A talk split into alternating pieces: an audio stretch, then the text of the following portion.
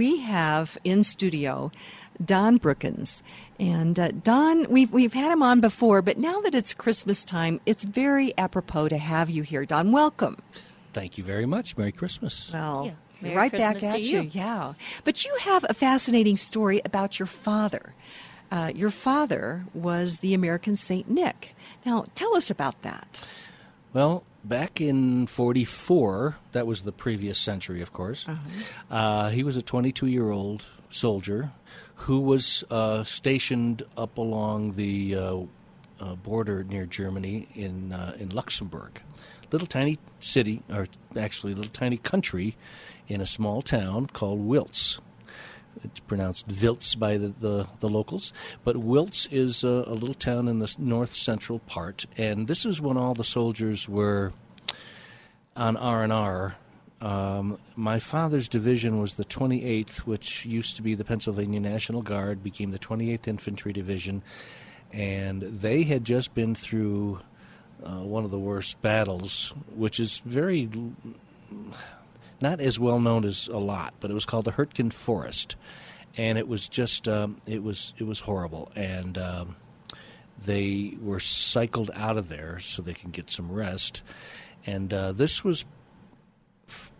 Uh, I think a few months after the, of course, obviously after the invasion in '44, and then they worked their way to uh, up to the German border, and the Germans had all retreated back, and they thought Christmas was probably going to be the time when the war was going to be over because they thought they were the, the Germans were pretty much defeated. But they got they advanced so far that they got ahead of all their supplies and so forth. And in this particular area, which was the Ardennes forest, it's very hilly and thick, thick forests and not any kind of a place for battles to take place. So this was a good rest and rehabilitation area. So they were all thinly uh, stretched out along this area and uh, just kind of kicking back. Okay. And um, so while they were there, my father's roommate, my dad was a cryptographer. He was in the um, in the communications end of things, the signal corps. And his small unit, uh, one of his his roommate was walking down the street, and there was this elderly gentleman with a little granddaughter uh, by his side, and he was telling my father's roommate how happy they were to be liberated after five years of brutal occupation, but they were approaching St. Nicholas Day and they didn't have anything for the children, and uh, because uh, Germans took everything with them, and and they uh, th- they hadn't been able to celebrate that uh, event, uh, which is part of their culture, for five years because no one in that country was able to celebrate anything to do with Luxembourg because the Germans considered it Germany, and they were all being They were trying to squelch that. they were trying to Yeah. squelch that, change people's names, street signs, do away with all of their uh, all of their holidays and so forth. So for five years they had no thank uh, no Thanksgiving, no uh, Saint Nicholas Day, and so my father's roommate, who happens to be a very short Jewish fellow, decided he was going to have a Christmas party for these people Oh, how awesome. and he went scurrying about getting permission and having the cooks make donuts and have everybody donate their uh, packages from home and the candies and so forth and put everything in little plastic or little paper bags for everyone and my dad said well what can i do to help and he looked at my dad's stature which was nothing like his and he realized he could fit into the local priest's garments and he said, "Well, you you be Saint Nicholas." And my dad said, "I don't I don't know how to do that." He said, "Just just put on the stuff and pat him on the head and chuck him under the chin, and, and everything will be fine." so they made a mitered hat for him that didn't fit him very well. It was very tight. He had a headache throughout the entire time. They put a rope beard, a, literally a rope beard around him, which was very itchy and uncomfortable. But what they did is they got together and stuck my father on the back of a jeep and put two little angels on either side, and they paraded through town. And they uh, went to this little area in the castle and um, had a little party. And it was not that large, but it meant an awful lot to these people, so much so So the kids probably all came. They got the little bag. Oh, they that, have. yeah? the- They did. As a matter of fact, if people want to uh, look up the American Saint Nick in YouTube, they will come across film of the event, actual oh my event. gosh, you got to do that this wow. Christmas A season. black and white. Uh, and he, and here's the other story that's that's so fascinating about it is that there were two um, combat photographers that happened to be walking through town after finishing up an earlier assignment.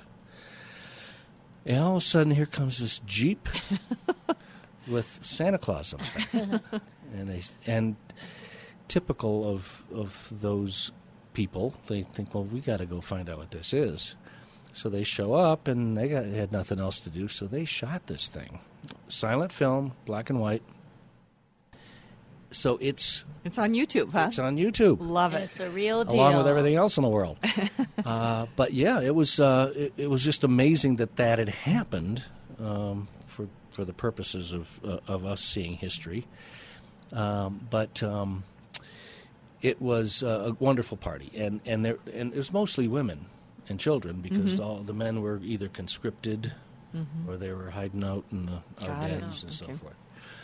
So uh, the that was the good side of the story. The bad side was uh, the 16th of December, the Battle of the Bulge came busting through that little country and Belgium and so forth. And 22,000 GIs were killed, and uh, some of the kids at the party were killed, and um, and my dad had to scurry out of there as best he could, like everybody else. But the the war ended. Everybody went home, and my dad didn't really think about it, what had happened that day, because it was only an afternoon. And uh, 30 years later, uh, after this town being built up, decided they were going to commemorate this event because it meant so much to them. And for 30 years, they had gotten themselves a jeep and two little angels and uh, and someone to play Saint Nick, and they they repeated this party, and then found out my dad had not perished. So in '77, we all went back, and he played Saint Nicholas again. He came in on a um, on a, a Huey helicopter, landed in the town square, and and was paraded on a float through town. And he's been back five times, six times since then. And usually every five years or so, when it's a landmark year, he he would come back and and play the part. And um, I've been over there three times uh, myself to, to witness this thing. And our family has grown, and uh, we've we've all been part of this, and it's uh, it's been pretty remarkable. Now, what's happened also a couple of years ago, um, a book has been written.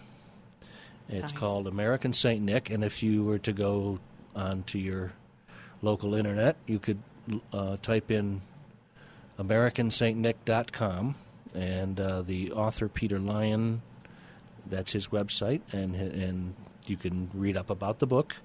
And at the same time, um, a documentary has been put together by Tim Gray, a very talented uh, fellow who uh, who heads up what's called the uh, World War II Foundation, which is a wonderful organization. And if you can find that at wwiifoundation.org, Okay. and he's put together an awful lot of uh, great documentaries on World War II.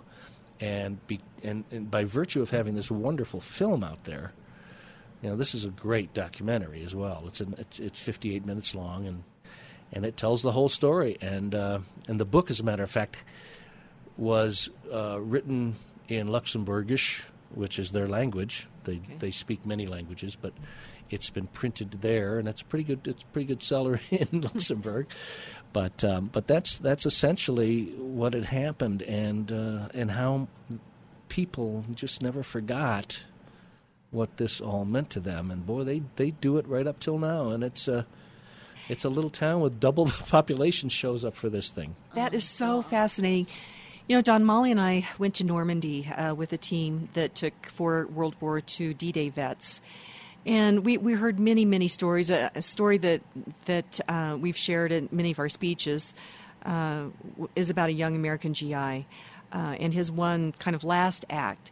And as you're talking about your father, I realize that as we go through life, sometimes we never know what that one action might be. And it was what, uh, 30 years before your father knew the impact of, of, of, of, not only your father, but the GIs. I mean, I can, I can just kind of see this now. You know, his roommate, I, I have him pictured in my mind now, and then all the guys, you know, taking their gum or whatever for these kids. And, um, you know, I mean, the kids didn't have candy for a lot of years over there. So even just a little morsel. I mean, could you imagine, you know, what all our kids get at uh, Halloween? I mean, you know, I mean, we're, we, are we are so lucky because we have such plenty. Um, but tyranny takes away those things. And so here's these guys that um, were there. and a lot of those guys, that's another thing that I've learned on um, in talking with, with these guys and looking into their eyes is – you know, you'll say, "Oh, you're a hero," and they'll say, "No, I'm not the hero. The heroes are the ones that are buried back yeah, there." Absolutely. And I've realized that it is uh, it's quite a generation. But this last, you know, or, or, these these acts that people do, these this kindness that people give throughout life, and then a lot of those guys they weren't sure they were coming home. They weren't sure they were going to survive. For you know, you never knew what the next day was going to hold. Yeah, and, the, and these guys too. I guess you know to to be practical about it, a lot of these guys were homesick themselves, and this party meant a lot to them too. Yeah. As a matter of fact, what is really odd is the only person who's still alive today out of that whole group of people that put that party on is my dad, the one who played the part. Mm. Isn't that something? And that's amazing, I tell you. Yeah. How about the Jewish guy that you were saying that, that kind of started Stutz. the whole thing? Harry Stutz, yeah, he uh, that. From what I understand about Harry, he he uh, he just had a big heart, and he was uh, in fact, when he got caught up in the bulge, he had to run, and uh, and and and when it looked like he may be captured, he had to bury all of his identity because he was Jewish. Jewish. Oh yeah.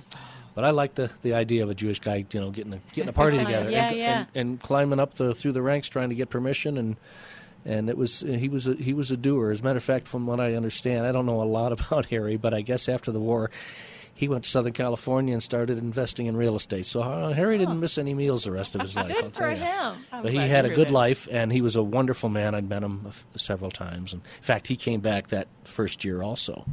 Uh, there were there were several of the guys who had been at that party. They were they were contacted and okay. came back. So yeah. So your father's still living? Still living. He's moving kind of slow. He says that uh, when he was uh, young, the the Dead Sea was only sick. and uh, that he's pretty much a rookie at being old. He's never been old before. Uh-huh. But, he's got a great sense of humor. He's just still got a sharp mind. He's he uh, he like a lot of soldiers in the war did a lot of smoking of cigarettes, and now he's wearing some oxygen. And if he, I don't know if he if he didn't do that, I think he'd be he'd be moving around pretty good. But he's he's slowing down. But it's ninety four, right? He's ninety four. He's going to be ninety five in February, and I uh, I don't know that I can live that long. I don't know if I can afford it. Yeah. but he's uh, he's doing doing pretty well. I yeah, talk to him on occasion. Yeah. Great, great. Does he give any kind of words of wisdom that you think we should share with our listeners today? don't buy don't buy any times. green bananas. I guess is one of the things he says. Um, no, I don't know. He's just an average, everyday guy. But just went to work all his life and raised a family, uh, three sons and a daughter, and he's got lots of great grandkids now. And and uh, but no, I don't know that he's got any yeah. words of wisdom particularly. Just live your life as uh, as you think you should. Yeah. I guess. Yeah. And was he married to your mom already when he went into the uh, war? No, he came. Uh, he, when he came home, he got married. He got married in August, uh, and he it was just after the war in Japan ended because everybody thought they were going to to the Pacific. Yeah. Uh, so it was it was uh, a relief for them to know that it was over. But he got married in August of forty five. Okay. And um, so he's one of the one of the many that made it back and started having kids like crazy. Yeah. yeah. And so she got to come to go back oh, with yeah, him for all of these events. And when he's he's uh, Saint Nick, and does she get to be Mrs. No, she gets to watch from the from, from, the parade route, okay. and she loves it. You know, and yeah. uh, no, it was it was it was great. She uh, she enjoyed it a lot, and she she uh, suffered an aneurysm uh, several years ago, and she uh, she passed away in uh, 07. Okay. 05, I'm sorry, 05. And uh, but so he's been alone for a while, but he's got family and, and he's still active that way. Oh, that's great. Yeah. Well, we have, have been talking with Don Brookins. His father, uh, Richard, right? Richard, yep. Richard Brookins was the American St. Nick. And one afternoon, uh, December 5th, 1944, uh, he and the guys that he was serving with in, in Luxembourg just did a simple act that they never really thought much about that has touched people's lives for years to come. And so, uh, Don Brookins, thank you so much for being in studio. Is there one last thought that you'd like to leave with our, our listeners and also where people can again see the story? Well, again, if you uh, if there's a couple places that I'd mentioned, one go to YouTube and look up the American Saint Nick, and you'll probably see a black and white film, and and and there he is, 22 years It'll old. Touch your heart. Yeah, and it's great. Um, but if you go to AmericanSaintNick.com without the in front of it, AmericanSaintNick.com, that is Peter Lion's website. And as a matter of fact, Peter Lion is going to be writing, uh, finishing up another book of a, of an individual nearby there. There's a story to, to be told there too. And, Fantastic. And that's wonderful. But uh, and the and the other thing is the uh, World War II Foundation, wwiifoundation.org. Uh, great organization, and uh, the documentary is there. Words of wisdom. Just I just enjoy enjoy this this holiday and be grateful for the future we have coming. Uh, it's uh, I'm so relieved. Okay. Well, Don Brookins, thank you so much. You we bet. wish you and yours a very Merry Christmas and a prosperous 2017. Yeah. Thanks yes. so much. You too.